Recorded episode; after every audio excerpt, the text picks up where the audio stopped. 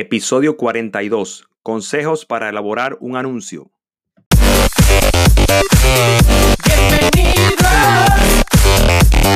Marketing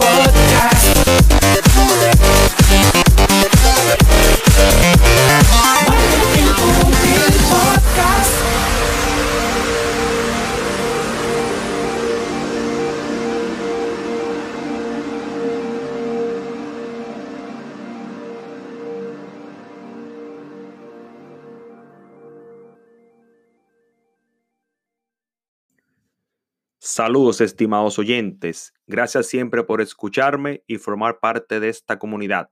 Gracias por su atención. Les habla Iván Piniella, consultor de marketing digital, Facebook Ads, y les doy la bienvenida a Marketing Útil Podcast, un espacio donde hablamos sobre marketing digital y motivación para emprendedores. Hola, ¿cómo están?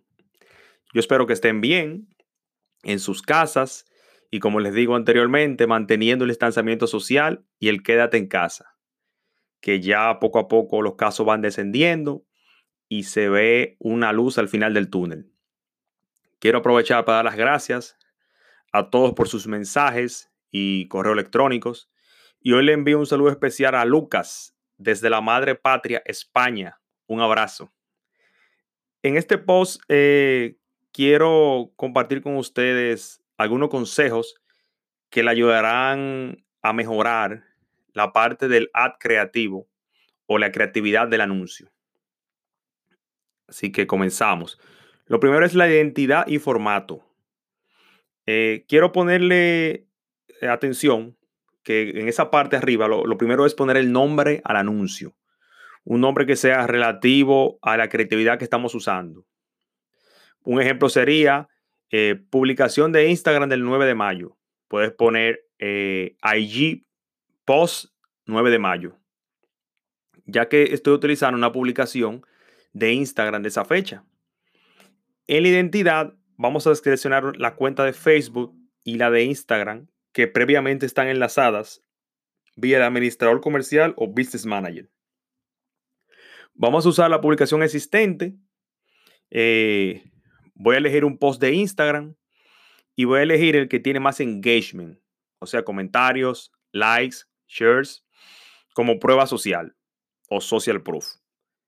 También podemos introducir el identificador de la publicación, que son esos 16 números que los puede ver al lado cuando quiere elegir el post existente o en el administrador comercial en publicaciones de la página.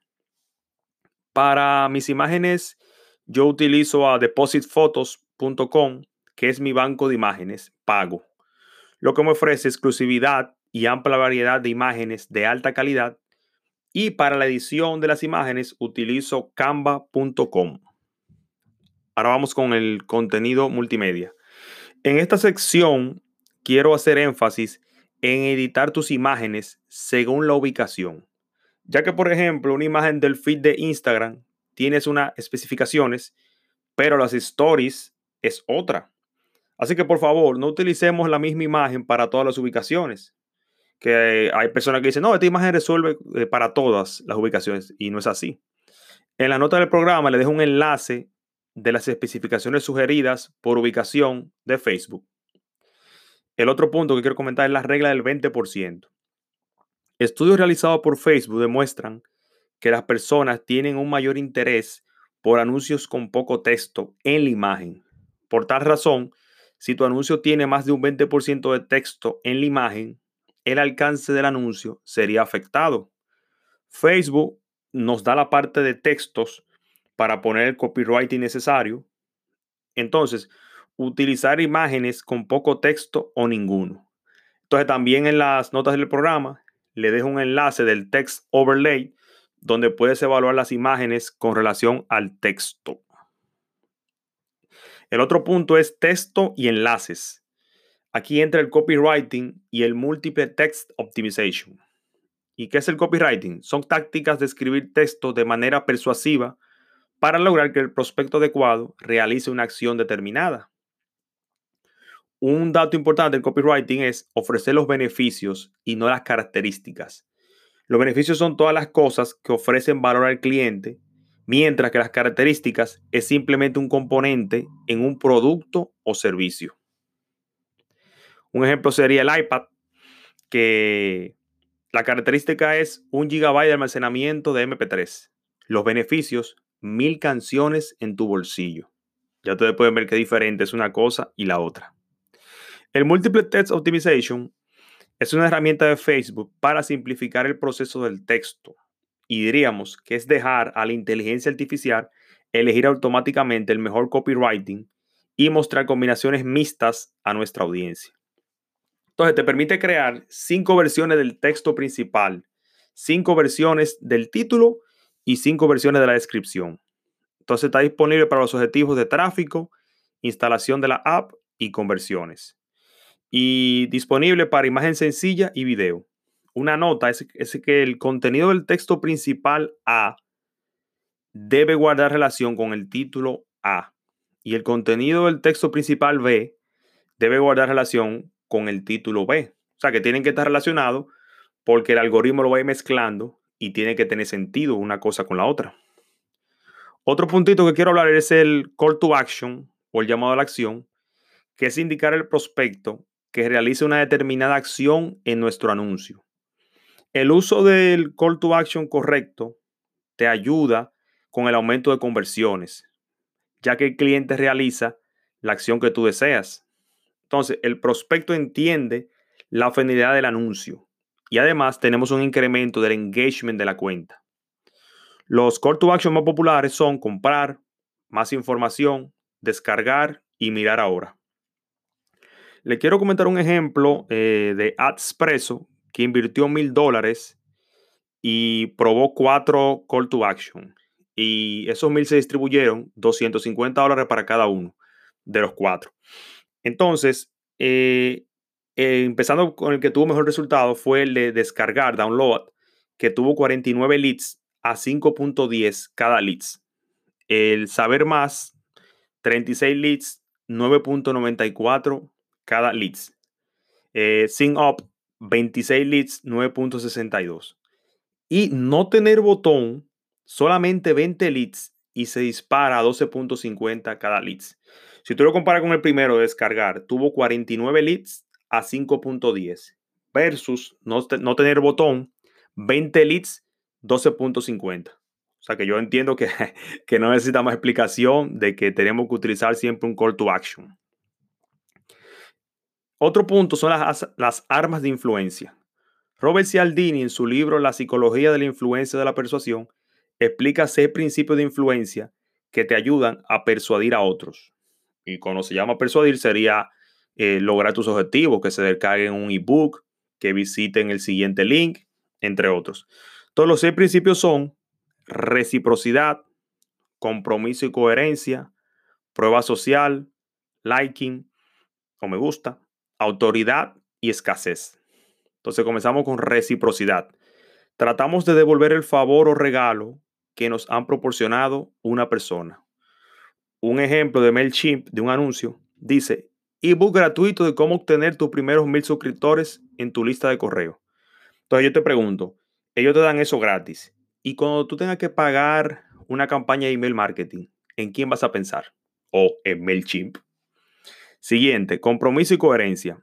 Una vez que hemos tomado una decisión o posición, encontraremos presiones personales e interpersonales para comportarnos de manera consistente con ese compromiso. Un ejemplo, una campaña de retargeting ads de los add to cart del website de los últimos siete días. O sea, los carritos, ¿verdad? Las personas que dejaron el producto en el carrito en los últimos siete días, pero no compraron. Esa persona ya iniciaron un proceso. Entonces, cuando se le muestra el anuncio con un descuento, es muy probable que lo compren para, porque ellos tienen un compromiso de ese add to cart y para mantenerse coherentes. El otro, prueba social o social proof. Solemos considerar un comportamiento como apropiado cuando vemos que otras personas lo han adoptado. Un ejemplo, un anuncio de Canva es que dice, únete a los 10 millones de personas que diseñan con Canva. Entonces tú piensas, wow, 10 millones de personas diseñan con Canva. Pues Canva tiene que ser bueno porque hay 10 millones de personas que lo están haciendo. Así, así funciona el social proof. El liking o me gusta es más probable que cumplamos con las solicitudes hechas por personas que nos gustan. Entonces, Papa Jones tiene un anuncio con Shaquille O'Neal que dice, es un día mejor. Ustedes saben que Shaquille O'Neal eh, fue un jugador de la NBA, muy carismático, eh, muy querido. Entonces, cuando tuve ese anuncio de Papa John con Shaquille O'Neal, con esa sonrisa que él tiene, realmente eh, te persuade más a comprar ese producto. Autoridad es el otro. El principio de autoridad, este principio plantea que las personas que tienen una posición de liderazgo o notoriedad gozan de mayor credibilidad dentro de la gente.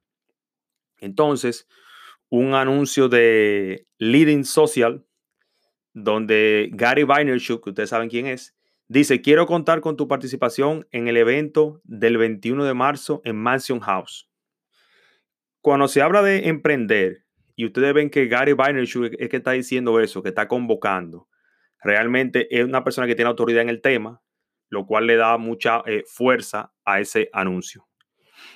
Escasez, el otro principio. Las personas tienden a valorar más aquello que perciben como escaso o exclusivo.